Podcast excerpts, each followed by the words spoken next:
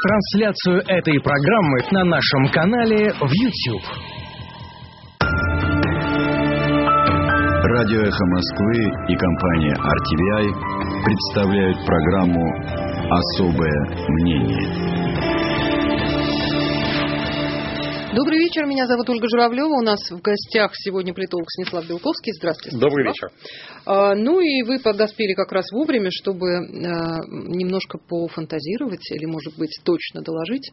Как а, любимое занятие. Чего, да, чего нам ждать от а, завтрашнего послания к Федеральному собранию? Мои фантазии постираются очень далеко. Ничего вообще. Да. А, но есть же какая-то концепция. Бывает, э, я не знаю, мирный Путин, бывает э, Путин внешней, внешней политики, бывает Путин внутренней политики, который там, не знаю, любит детей, играет в хоккей или там что-то еще. Вот по последним э, его... Судя по тому, что он перенес послание, да, да. с прошлого года на это, он, ему нечего сказать. Он будет скучный. Ну, а хотя бы, э, хотя бы теоретически есть какое-то направление, которое бы стоило э, осветить перед Советом Федерации и, соответственно, перед гражданами Российской Федерации. Да, кстати, неожиданно получилось, что, э, вот я не знаю, помните вы или нет, вы тогда еще вам в школе учились, что когда-то в нашей молодости, в моей молодости, в вашей юности совсем, так сказать, в вашем детстве, председатель Совета Федерации объявлял появление Владимира Владимировича Путина для зачтения послания. Не помните? Ну, объявлял и что уже? Да, вот сейчас, сейчас этого нет уже давно, да? О чем это говорит? Это говорит о том, что представитель Федерации будет отсутствовать на послании вообще. Подождите, если вы говорите про Валентину Ивановну? А, нет, сейчас она изменила свое решение день назад. А, а и, приключения мне... с телевизором в гостинице или там что-то такое, я читала увлекательнейшее. Неужели это фейк? Что, я читала увлекательнейшее сообщение о том, что Валентина Ивановна должна была уехать э, по своим э, делам Э, в Корею, и вот поэтому она не попадала на послание, поэтому ей установили специальный мегаэкран, чтобы она могла присутствовать практически при послании в гостинице, а потом она все-таки передумала и вернется. А она передумала, потому что такие дураки, как я, устроили хайп по этому поводу. Что да что вы? Как же это... Нет, я не утверждаю, что это я устроил, много кто. Да? Значит, что... Как же так получается, что спикер Верхнего палаты парламента не присутствует на послании Федерального собрания, то есть самой себе. Ну, то есть, условно говоря, Владимир Ильич пришел поговорить с ней уже, она на встрече не присутствует. А просто Владимир Валентин Иванович собирается быть послом в Китае. А, это связано с тем, что, так сказать, у нее, к сожалению, скончался супруг в прошлом году. И она устала, и исполняется в, в апреле 70 лет. Она в прекрасной форме, но это уже не, тоже не так мало. Я думаю, что я не доживу до этого возраста, поэтому я восхищаюсь тем, в какой прекрасной блестящей форме она находится. Это я просто делаю оговорку, чтобы никто не думал, что я занимаюсь эйджизмом. А, вот. И вот все эти поездки связаны с тем, что она будет послом в Китай, и кроме того, ее задача, она будет спецпредставителем по передаче Курил Японии. Да вы что? Конечно. И, и вот все эти вот почему-то так сложилось, что в момент, в самый ответственный момент. Так, так, давайте с самого начала. Значит, к Японии Курилы мы передаем, и заниматься этим будет Валентина Ивановна Матвиенко. А больше нет. Ну, понимаете, она прекрасный дипломат. Вы помните, что она была послом? Да, мы помним. Да, да, да, да. Прекрасный дипломат. И, в общем, поручить больше некому. Просто нет кадров, чтобы кому-то другому поручить. Вот. И поэтому ей сначала это поручили, а потом неожиданно Владимир Владимирович восстал из группы, встал с постели и решил, что послание будет 20 февраля. А забыли предупредить председателя Верхней палаты Российского парламента о том, что послание будет 20 февраля. Все это интересно тем, какой бардак царит во власти, простите. Да, это действительно очень интересно. Да, да. Угу. Скажите, а по э, тем, э, я не знаю, темам, которыми занимается сейчас президент, э, что ему вообще интересно, помимо хорошей физической а, формы а, и физическая, демонстрации ее? Физическая форма, безусловно, всегда так же химически интересна. А, занимается он тем, что он окончательно уверовал, на мой взгляд, что он величайший диктатор и правитель мира. Это ему Сурков написал? Сурков так написал, чтобы понравиться вождю. Угу. Вождь пришел к этому выводу сам, без помощи Суркова. Угу. Вот. Э, просто надо же под халимаш всегда осуществлять. Да? Сказать, надо всегда бежать впереди паровоза и кричать «Э, «Ваше Величество, вы гений», как Шварц написал в э, «Голом короле». Правильно? Угу. Скажу вам честно, в лоб по-стариковски «Ваше Величество, вы гений». Вот смысл, единственный смысл статьи Суркова значит, только в этом, больше ни в чем. Там никакой идеологической подоплеки нет вообще. А поскольку, когда ты становишься самым великим диктатором мира, а тебе уже остальное все становится, становится неинтересно. Ну как же, казалось, что интересные э, рейтинги, интересно, не, не, не, не, никакие интересное рейтинги. экономическое вот рассуждение, рассуждение о том, что якобы Владимир Владимирович интересует его рейтинг, скажем так, э, производится незрелыми умами. А, да, потому что вы не помните, скорее всего, нет. Опять же, возвращаемся к мысли, что вы тогда да, были да, я еще юные. вчера да. ходила в Ясли, да. Да, да, да. Фильм «Приключения принца Флоризаля», «Приключения титулованной особы» по Стивенсону. Угу. Это мой любимый советский фильм, где спрашивают, там Олег Дали играл, собственно, принца Флоризаля, Игорь Дмитриев играл его ближайшего помощника полковника Джеральдина, и полковника Джеральдина спрашивают, а чем занято его величество, его высочество? Вот дальше полковник Жеральдин отвечает, вот сейчас можно на «Эхо Москвы» закрывать, потому что ответ дан. Его Величество борется со скукой. Да, его высочество борется со скукой. Да, его высочество. Вы считаете, что э, в Совете Федерации он будет тоже бороться со скукой? Да, а он будет безуспешно бороться со скукой. Главное, чтобы не заснул только на трибуне. Э, перестаньте. Ну, сроду такого не было, чтобы э, чего-нибудь любопытного не произошло. Нет, понимаете, это мы сами себя накручиваем. Ничего да? любопытного не происходит. Нам просто очень хочется, чтобы это произошло. А ну, на да. самом деле, если анализировать текст, там ничего. Ноль. А вы уже текст прочитали? Нет, я читал предыдущий текст. Не был. Ну, не всегда был ноль. Нет, когда э, Владимир Владимирович аннексировал Крым, он был просто красавец, понимаете, он, вот было видно, что он просто влюблен в эту историю, он просто царил и парил, и источал харизму и все такое. Но, как правило, этого, в остальных случаях этого не было, потому что ему было неинтересно. Когда Крым интересно, да. Ну, то есть сейчас э, у него нет ближайших таких э, задорных событий, которые бы могли Как совершенно правильно говорит наш с вами Ольга общий босс Алексей Алексеевич Венедиктов, э, Владимир Ильич давно пришел к выводу, что его власть от Бога, и люди его не волнуют. Этом смысле они скорее его раздражают. Ну, тогда скажите мне про людей. Э, вы, э, вас интересуют вот эти вот какие-то социологические опросы, какие-то... Они меня интересуют как исследователи. Настроение да. в обществе. Они а... меня интересуют как исследователи, потому что, понимаете, вы будете смеяться, глядя на мое еврейское лицо, а, когда я скажу то, что я сейчас скажу. А, но я очень много поездил по России. В, регион, в регионах много я был. И вот кто угодно может говорить что угодно, я точно знаю, что э, народ власть ненавидит. Как же? Он же доверяет своему дорогому Путину. Он доверяет ему, мы неоднократно это, к сожалению, обсуждали в этой к сожалению, я говорю, потому что, что повторяюсь, а Алексей Алексеевич, опять же, меня за это очень ругает, э, за то, что я постоянно повторяюсь. Значит, э, он любит его как царя, то есть он признает легитимность Путина, что Путин легитимный царь, он соблюдает монархический ритуал. Угу. И эта легитимность царя не подвергается сомнению. Но, скажем так, э, если за вот Алексей Анатольевич Навальный, как очень тонкий умный политик, все прекрасно понимает в этом смысле, э, что надо призывать вешать на фонарных столбах если хочешь прийти к власти, потому что готовность вешать чиновников и бизнесменов на фонарных столбах велика как никогда. И все эти, скажем так, очень умные и очень проницательные люди, которые хамят народу, которые говорят, да, что, так сказать, не рожайте детей, они подбирают свой столб осталось недолго. Это все происходит как э, при Николае II. Так, э, к Николаю II все-таки, не Павле Первым. А вы когда Павел, много, Павла Первого никто не вешал на столбах, его убил много, его собственный сын. Это да, другая много, история. много лет вы нам рассказывали про табакерки да. и шарфики. Сейчас вы пересмотрели свою концепцию? Совершенно нет. Э, если Путин падет, то, конечно, его табакерка и шарфом. Потому что народ не свергнет его. Он, я просто говорю о том, что народ ненавидит правящую элиту. Если завтра призвать народ идти на шторм какой-нибудь администрации чего-нибудь, то желающих, я вас уверяю, пойти на шторм администрации будет огромное количество. Просто никто не призывает пока. Ну, некоторых, правда, эм, арестовывают и э, вроде бы подозревают в том, что они к чему-то такому нехорошему подозревают. Скажем так, э, в этом смысле Владимир Владимирович не совсем не прав. Он прав. Он понимает опасность, он ее чувствует. Ага. Он понимает, что народ ненавидит все это дело. У него нет иллюзий на эту тему. Они есть у остальных дураков, которые благодаря ему состоялись, стали богатыми и знаменитыми. Да?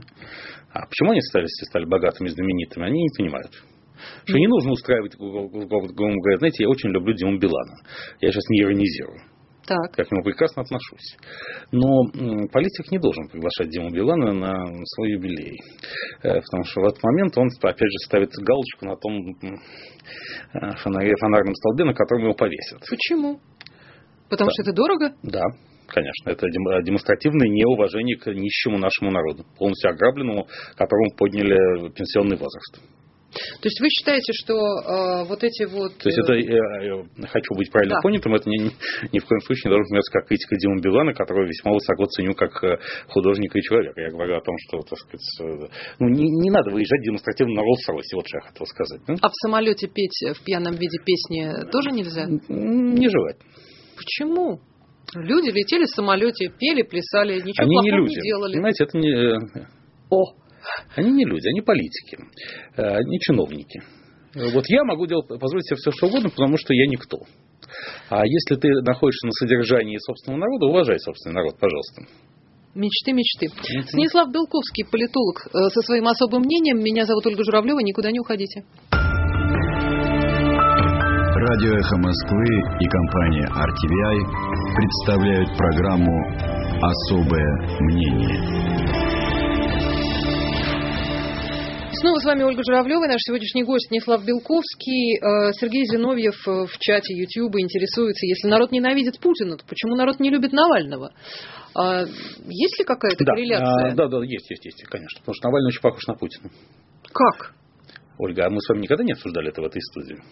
А... Ну, потому что Алексей Алексеевич меня убьет за то, что я буду говорить то, что говорю, говорю уже много Хорошо. лет подряд. Ваш дист э, вешает на столбах. Да. Вот, кстати, последнее эм, расследование ФБК по поводу Пригожинской кухни. Угу. Это, по-вашему, тоже э, какой-то, не знаю, какая-то особенно тонкая политическая игра? Подкоп под Пригожина? Что это? Вы знаете, сейчас идет большой... Нет, смотрите, мне это все равно. Вот я объясню свою позицию. Да? Неважно, там, условно говоря, от кого получил эти материалы Алексей Анатольевич Навальный. Там, может, он получил из ФСБ.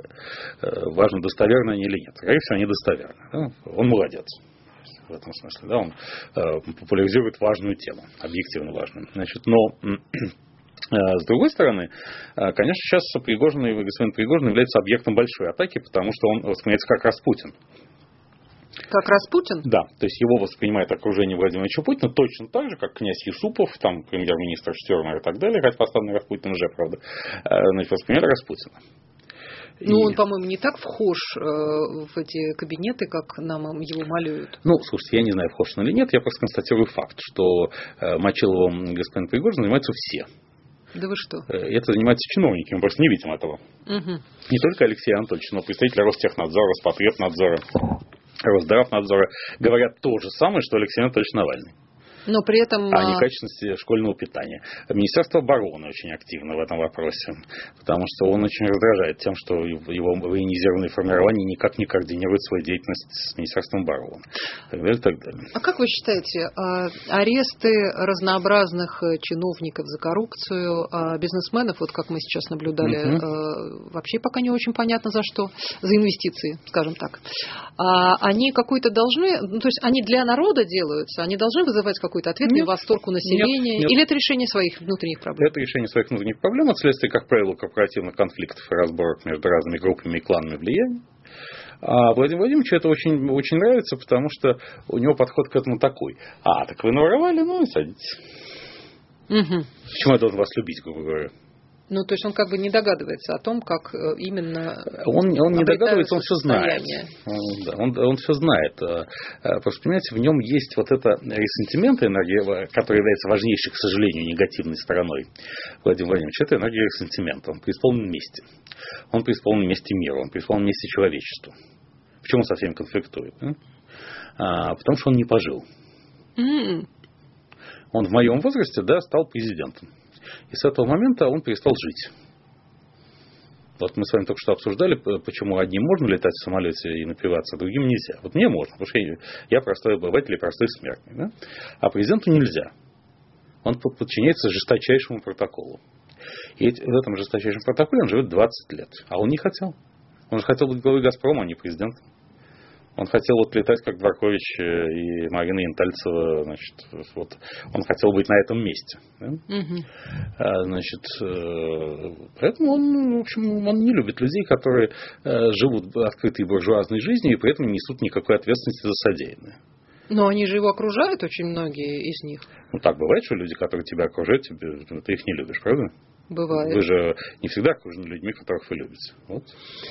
Хорошо. Э, вы, кстати, много делаете интересных заявлений и про Валентину Ивановну, и про разные другие удивительные истории. Э, вы не опасаетесь преследования за fake news? Нет. Почему? А, потому что от меня ничего не зависит. Я юродивый шут. Mm, хорошо, хорошая позиция. Кстати, да. надо брать на вооружение. Я прикидываюсь идиотом. Это моя, а, моя стандарт, система защиты от того, что вы спрашиваете. Я идиот. Ну, а расскажите, да. а зачем сейчас э, занялись этими фейками-то? Ну, кого-то обидели в очередной раз. Это, это же личная месть. Э, я не знаю кого. Господина Володина Ну, например, обидели? да, да, да. Ну, понимаете, уже нет сил даже в это вникать. Это кто-то, кто-то кого-то обидел, под это подводится мощная политическая база. Не только да. СМИ, но и да. владельцы, и все Владельцы – это концепция Михаила Юрьевича Лесина, образца 2000 года, что отвечать за информационную политику средств массовой информации должна не редакция, а владельцы. Угу. Потому что с точки зрения и Михаила Юрьевича Лесина, покойного Царства Небесное, и ну, у нас разные с Алексеем Алексеевичем точки зрения на том, что с ним случилось, но это не важно. Значит, э, и э, других этих людей всех, да, э, близких к Владимиру Владимировичу Путину, состоит в том, что все решает владельцы.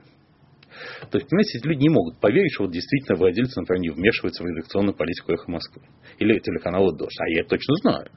Потому что я, собственно, много сотрудничал с радиостанцией «Эхо Москвы», с телеканалом «Дождь». И в моей жизни не было случая, чтобы руководство телеканала «Дождь» или радиостанции «Эхо Москвы» цензурировало меня.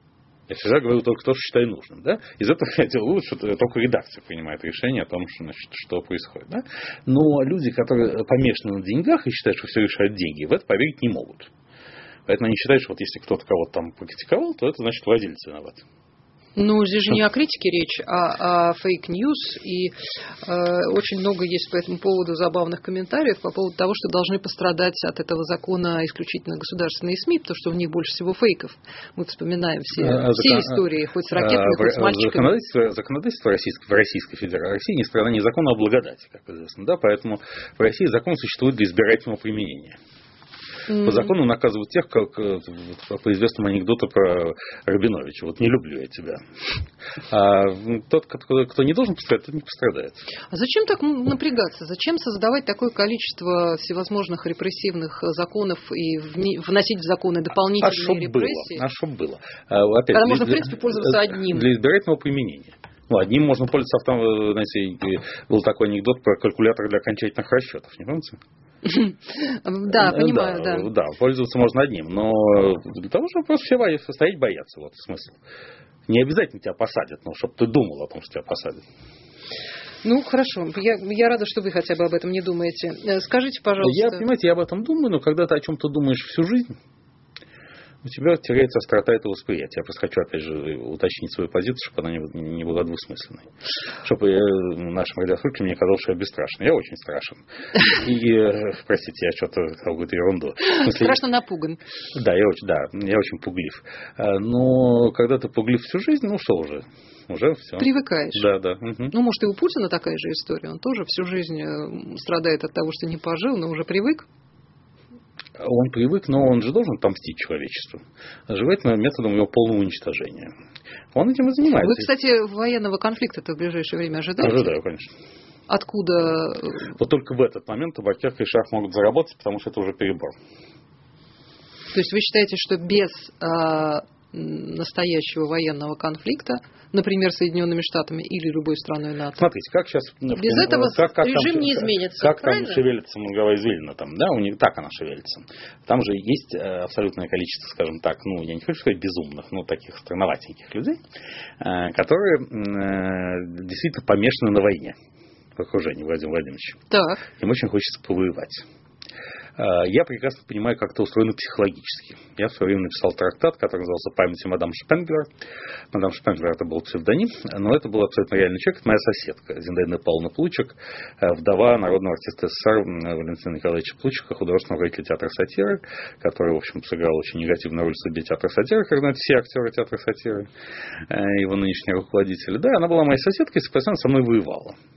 И когда, и когда я пытался понять, зачем она это делает, потому что я не делаю ничего плохого. Я понял, что просто она иначе не может жить. Война – это смысл ее существования. Угу. А у нас таких э, людей достаточно много. Да, достаточно много, потому что нас воспитывали в духе войны в советское время. Да? У нас и сейчас по опросам доверия как раз э, к армии э, чуть ли не выше любого другого института государства. Разумеется, потому что мы вообще воспитаны на войне. А вот Смыслом смотрите. существования Советского Союза была война, понимаете? А, если не война, то это совершенно непонятно было, зачем нужен Советский Союз. И поэтому, собственно, когда вдруг неожиданно Михаил Сергеевич Горбачев выяснил, может быть, с глубокой неожиданностью для себя самого, что воевать не с кем, Советский Союз, собственно, и развалился. Да? Потому что сейчас смысл его существования. Вот. Э, Поэтому э, там э, это очень важная вещь, которую понимают не все. Я хочу, поэтому я сейчас пользуюсь используя служебное положение в э, гуманитарных целях, э, хочу сказать, э, Владимир Владимирович объясняет следующее, что ядерное оружие России полностью истощилось, его нет. Так. Главное, что значит, не работает система периметр, она же dead hand. Это, это важнейший элемент как бы, ядерной безопасности. Это система, которая должна привести в действие ядерное оружие, даже как- тогда, когда политическое руководство не сможет принимать решения. Например, умрет. Да? А оно и обветшало. Поэтому Владимир Владимирович вот эти все, так сказать, военнолюбители объясняют следующее, э, что нужно нанести превентивный удар. Потому Но что он же говорил, что мы только ответный нанесем, и они там сдохнут. вот он, он как бы разрывается между... Он почему вообще об этом говорит? Потому что для темы его в сознании очень проблематизировано. Он постоянно об этом думает. Он же всегда говорит только о том, что его волнует. Да? Так он, может, и завтра федеральному собранию что-нибудь интересненькое расскажет про это. Ну, теоретически да, но ничего не изменится в нашем понимании. Послушайте, вот последние новости. И поэтому надо мы читаем. ударить по, э, по этим, надо нанести превентивный ядерный удар, особенно по э, ядерным арсеналам Соединенных Штатов Америки за, э, вот, в ближайшем окружении России, и тогда, как он, он же это все изложил, что мы пойдем в рай. Он находится по дороге в рай. Мгм. Как сказал Александр Абрамович Галич в известном стихотворении про Януша Корчика, эшелон находит прямо в рай. Это меня очень беспокоит. Э, Меня лично, вот как физическое лицо, это не беспокоит, потому что я уже старый, мне все равно. Но м, детей мне жалко. Послушайте, вот новости про то, что военнослужащим нельзя э, рассказывать о том, о своей работе, о званиях там и так далее, нельзя пользоваться соцсетями, нельзя э, публиковать где-то снимки и, и так далее. Это подготовка к войне. Мгм, конечно. А, э, значит, какие-то э, там мы следим за эсминцем американским в Черном море. Это значит, и американцы тоже нам как бы э, намекают на что-то. Знаете, американцы с помощью... Вы не смотрели фильм, я обращаюсь в данном случае вы и к вам, Ольга, и ко всей аудитории, э, «Враг государства». Да, да, Да. да, да. А Там очень точно изложено, как работает спутниковая система слежения американского. Она все видит. Вот она видит сейчас нас с вами, да, грубо говоря. И умиляется. Да. Ну им просто пофигу, да. Поэтому, э, они, они- у них информация вся есть, просто далеко не вся информация представляет ценность, да, с точки зрения анализа. Э, э, И, конечно, Америка может раздолбать Российскую Федерацию в две секунды. Но э, э, цена человеческой жизни на Западе очень велика. Вот русский человек не стоит ничего. Так может она и для них тоже Да, а, не стоит? и они не очень боятся войны именно по этой причине. Не потому, что они могут ее выиграть, а потому что количество жертв будет очень велико. А им жалко, типа, своих. А нам своих не жалко. Прекрасные перспективы вы рисуете. Я тогда про ракету вас даже и спрашивать не буду. А, э, но, кстати, а так ли все просто в Америке-то? У нас там под Трампом неизвестно, что шатается? Или, может быть, они все-таки соберут волю в кулак? В ГУЛАГ. Ладно, Архипелаг ладно, мы Кулак. продолжим этот разговор в Почему? следующей части А, программы. Политолог Станислав Белковский. Меня зовут Ольга Журавлева. Никуда не уходите. Радио «Эхо Москвы» и компания RTVI представляют программу «Особое мнение». И снова с вами Станислав Белковский и Ольга Журавлева, и мы продолжаем. Хотела вас спросить по поводу снижения муниципального фильтра. А, Позиция Путина повлияла на решение снизить муниципальный фильтр, фильтр говорит нам председатель Центра избиркома Элла Памфилова. А, Но было бы странно, если бы такое важное решение было принято без учета позиции человека, который принимает все важнейшие решения в стране. Ну, а ему не глубоко ли все равно? Фильтр Э, муниципальный. Это делается, это делается под выборы в Санкт-Петербурге. Это подарок городу Санкт-Петербургу. Так, а для чего же? А, Потому что для Владимира Владимировича очень важно, чтобы выборы в Санкт-Петербурге казались честными. Зачем? Это родной город, это знаковый город. Понимаете, это не просто какой-то регион, там, который он существует абстрактно для него. То есть, когда родной город покрыт э, сугробами по крышу, и в русском музее течет э, эта самая крыша, это ок. А выборы там, нет, понимаете это, ли, родной нет, город? Нет, понимаете, это не ок. Э, безусловно, но э, наша страна вообще очень такая вот, знаете, по-украински есть такое слово «бедолашный». Угу. Вот в русском, по-моему, нет точного аналога этому слову. Ну, вообще у нас за бедолага тоже фигурирует. Да, да, да, да. Вот, понимаете, у нас вообще страна очень несчастная. У нас везде все не слава богу. И Владимир Владимирович, если будет думать о каждом случае этой бедолашности, он сойдет с ума даже больше, чем он уже сошел. Э, да, поэтому, так сказать, не может на это реагировать. А нет, ему очень важно, чтобы выборы в сентябре в городе Санкт-Петербург прошли с иллюзией честности, типа, при том, что кандидат, которого он поставил, совершенно не годится для той роли, которую он играет. Абсолютно. Вот это мне непонятно. Как можно э, сочувствовать родному городу, вспоминать его и не обращать внимания на э, действительные проблемы в этом городе, а заниматься какой-то ерундой. Красивые там выборы или не очень. Ну, так устроен Владимир Владимирович, понимаете, он сам является пиар-проектом. Его же придумал телевизор, правда? А, поэтому он так, собственно, относится ко всем политическим процессам. А кто придумал этот телевизор?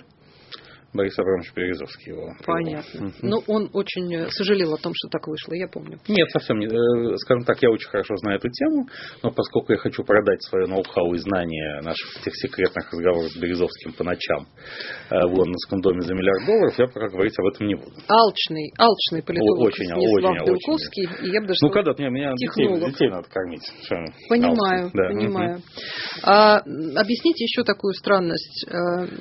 Вот Порошенко тут заявил, что Э, американцы отменили все встречи с представителями России из-за инцидента в Керченском проливе.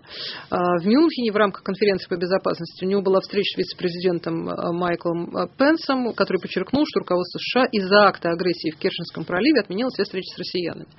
Наша сторона, естественно, заявляет, что это фейк, что Порошенко просто врет. Кто врет? А, вы знаете, у нас с вами есть общая приятница Юлия Леонидовна Латынина. Так. Э, которая однажды мне сказала, что Порошенко врет всегда, поэтому уже смысла слушать его нет. Это правда.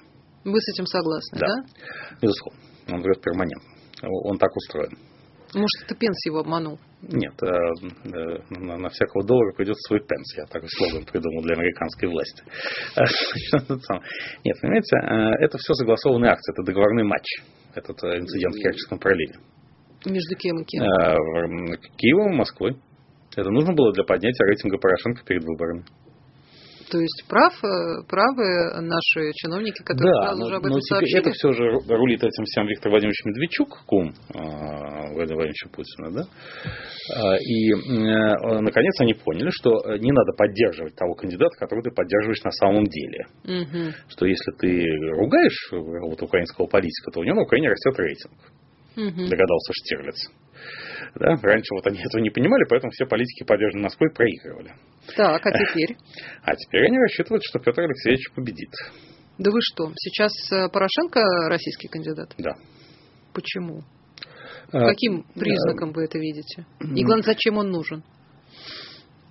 Он нужен как бизнесмен, который по бизнесу договорился полностью. И, э, э, вот, понимаете, я лучший российский эксперт по Украине. Чтобы никого не обидеть, скажу, что есть еще два очень хороших эксперта с моего уровня. Это Виктор Мироненко и Андрей Акара. Передаю им большой привет но их не четыре. А, значит, вот. А, и я же слежу за всем, я читаю постоянно, что происходит. У меня масса друзей на Украине. А Украина это не Россия. Там можно также тебе рассказывать что-нибудь. Даже если ты большой начальник, ты можешь поделиться информацией со своим другом. Да? А, и было расследование программы «Схемы». Э, который выходит на Первом украинском канале э, государственном. Как не смешно, это совместный проект Первого канала э, украинского и Радио Свобода, где было показано, сколько раз Петр Алексеевич Порошенко встречался с Виктором Владимировичем Медведчуком в минувшем году. Это было заснято на пленку и показано в эфире государственного канала, представляете, да? Скажем, чтобы какая-нибудь правда про Владимировича была показана на Первом канале у нас. А там можно, можно. Украина не Россия. Э, значит, э, то есть Порошенко был в ярости, но значит, сделать ничего не мог. И, и даже ночью было показано, как они встречаются ночью дома у Порошенко в Козине. Это, Козин это место под Киевом. Все под хлопаком. А тут, понимаете, все, что я рассказываю, это открытая информация. Это, ну хорошо, о чем это говорит? О том, что на самом деле э, Порошенко это наш ближайший кореш, и мы с ним э, делим Украину. Ну, Ольга, я бы не сказал, что он наш с вами ближайший кореш. Ну, не наш с вами, Кремлем, а да, с Кремля. Кремля, да, ближайший кореш. Конечно, конечно. Поэтому они специально договорились сделать эту историю в Керченском проливе. И, собственно, э, опять же, я, я же подвержен страшному чинопочитанию и э, лизоблюдству, поэтому я снова похвалю Алексея Алексеевича Венедиктова, э, потому что он сам на это разоблачил эту схему в своем блоге на сайте радиостанции «Эхо Москвы», показав, как происходила хронологически эта история в Керченском проливе что в 10 э, часов корабли... Что после каждого действия надо было позвонить и да, уточнить. Да, да, да, и конечно, так далее, да. конечно, конечно, да. А, поэтому они, значит, собираются, но, понимаете, я еще знаю что-то. Вы будете смеяться. А, я знаю, что Юлия Владимировна Тимошенко это человек из титанового сплава сделанный. Угу. Это не совсем физическое лицо, оно такое физико-химическое. Вот. Э, поэтому они признают свое поражение на выборах. Ах, вот оно что. Да. То есть вы прогнозируете, а, вот сейчас они идут там, обвиняют друг друга в подкупе, подкупе избирателей, там идет битва, все. Э, да, кроме И того, она, есть, эта битва, вы считаете, есть не еще, закончится? Есть еще, нет, не закончится. Есть еще Владимир Зеленский, который, я, не, я с ним лично не знаком. Вот с Тимошенко и Порошенко лично знаком. Э, с Зеленским я не знаком, поэтому я не рискну оценивать его в личном плане, но э, для меня не называется что он человек очень талантливый, яркий, и, безусловно, он, если сейчас все будет по-честному, побеждает он. Так. Он будет президентом. Хорошо, если по-нечестному и Россия э, будет активно участвовать в украинских выборах, то как? То кто? Э, Порошенко? Э, ну, Юлия Владимировна не признает этого. Понимаете, если бы ее не было, то можно было бы поверить в то, что Порошенко с путем манипуляции спокойно останется на второй срок. Но что-то я это самое, Юлия Владимировна это спуску никому не даст. на нее нельзя повлиять из России? Нет, нет, нет. Она как бы из Николаевич Ельцин, например, такого характера. Она власть не отдаст. А, что вы. Она ну, специально села в тюрьму. Боже мой. Она посадила себя в тюрьму специально, чтобы исправить себе биографию. Исправила? А что, нет? Ну, я не Когда, знаю. Вы, лучше, лучше, вы лучший эксперт. Минуточку, минуточку. Когда она вышла из тюрьмы, у нее был рейтинг 5%. Сейчас она э, главный фаворит выборов. Что-то угу. произошло? Значит, да, кажется, помогло. Кажется, что-то произошло. Да. Угу. А скажите мне, пожалуйста, мы про, про американцев. Да, единственное, я хочу сказать, да? Э, хочу поприветствовать нашу аудиторию. И хочу сказать, что, наконец, э, кто бы ни выиграл выборы президента Украины, э, президентом Украины точно будет этнический еврей, поскольку все три фаворита выборов являются этническими евреями, что мне, как этническому еврею, скажем, я не хочу сказать, что неприятно. В общем-то, вам все равно, кто выиграет выборы на Украине. Украине-то от, от чего будет лучше, как вам кажется? А, Украина э, хотелось бы, чтобы она шла в Европу, и, чтобы, собственно, так и будет в любом случае, кто бы не выиграл. Да? Угу. Но Петр Алексеевич уже показал, что он упустил несколько шанс э, евроинтеграции, и э, знаете, что политику обычно делают ангелоподобные существа. То есть вы за Тимошенко, я Ангелоподобные существа – это федеральный канцлер Германии. Mm. Да, значит, и она не очень его любит. И пока он существует, в общем, евроинтеграция Украины будет несколько замедлена. Э, Юлия Владимировна совершенно не является его подобным существом. Э, значит, вот, э, самое лучше тогда это человек из серии «Не стой под стрелой». Вот. Слушайте, а вот мы когда читаем или смотрим... Да, вот, так я да. заканчиваю ответ на ваш вопрос. Угу. Я все-таки считаю, что оптимально с точки зрения евроинтеграции Украины – Опять же, я на состоянии гражданина Украины, я не участвую в выборах ни, ни в пассивном, ни, в, ни с точки зрения пассивного, ни активного избирательного права. Эм, значит, я как внешний аналитик, наблюдатель об этом рассуждаю. Э, конечно, Зеленский был бы хороший, потому что Украине нужен не политический президент, то есть нужен украинский Гавел. Mm. И, и даже если Зеленский является пародией на Гавила, все равно это лучше, чем вот э, бизнесмен постсоветского образца. Я про американцев все хотела спросить. Угу. Мы часто слышим, в том числе э, там официальные всякие каналы нам сообщают, что это все там америка... ну американцы, во-первых, устраивают везде оранжевые и разные другие революции, это мы знаем, а, и они же везде ставят своих э, президентов, канцлеров и так далее. А на самом... Что является безусловно собачьей чушью. Вот, на самом Потому деле я, на Украине такой, есть интересы я как участник, есть, а я, я как участник первого Майдана 2004 года могу заявить, что э, Америка не поддерживала Майдан до тех пор, пока не стало ясно, что он победит. Угу. И основная функция посла Джона Хербста была в том, чтобы спасти и обеспечить безопасность президента Леонида Кучмы. Угу. Он звонил Виктору Андреевичу Ющенко и говорил, только вы ни в коем случае не трогайте Кучму. Вот такое активное вмешательство Америки было в э, политический процесс на Украине в 2004 году. То есть вы считаете, что и в 2014 было то же самое? Нет, в 2014 было по-другому, потому что, понимаете, Янукович, Виктор Федорович Янукович, весьма мной уважаемый, перешел все грани. Он совершенно попутал рамсы и берега. Mm. Да, и тут Америка была заинтересована в том, чтобы его убрать, но не активно была заинтересована, а в том, что Америка не любит лидеров, которые полностью не соответствуют с точки зрения морального кодекса Америки. Да? Mm. Вот они любят бандитов у власти. Да, и поэтому Янукович, как бы Виктор Федорович, весьма уважаемый мной Виктор Федорович Янукович, условно называемый мной бандитом, хотя я сам так не считаю, э, значит, да, он раздражал Америку несколько, но если бы он не сорвал подписание соглашения об ассоциации с Евросоюзом в Вильнюсе, то революции бы не было. Ну, об этом, да, об этом многие говорили впоследствии. То есть, то есть даже э, при, всей, при всем отвращении Америки к Януковичу она бы не свергла. Угу. А заключение, скажите мне, пожалуйста, в самой-то Америке все, слава богу, завершится э, счастливо или там Трампа свергнут?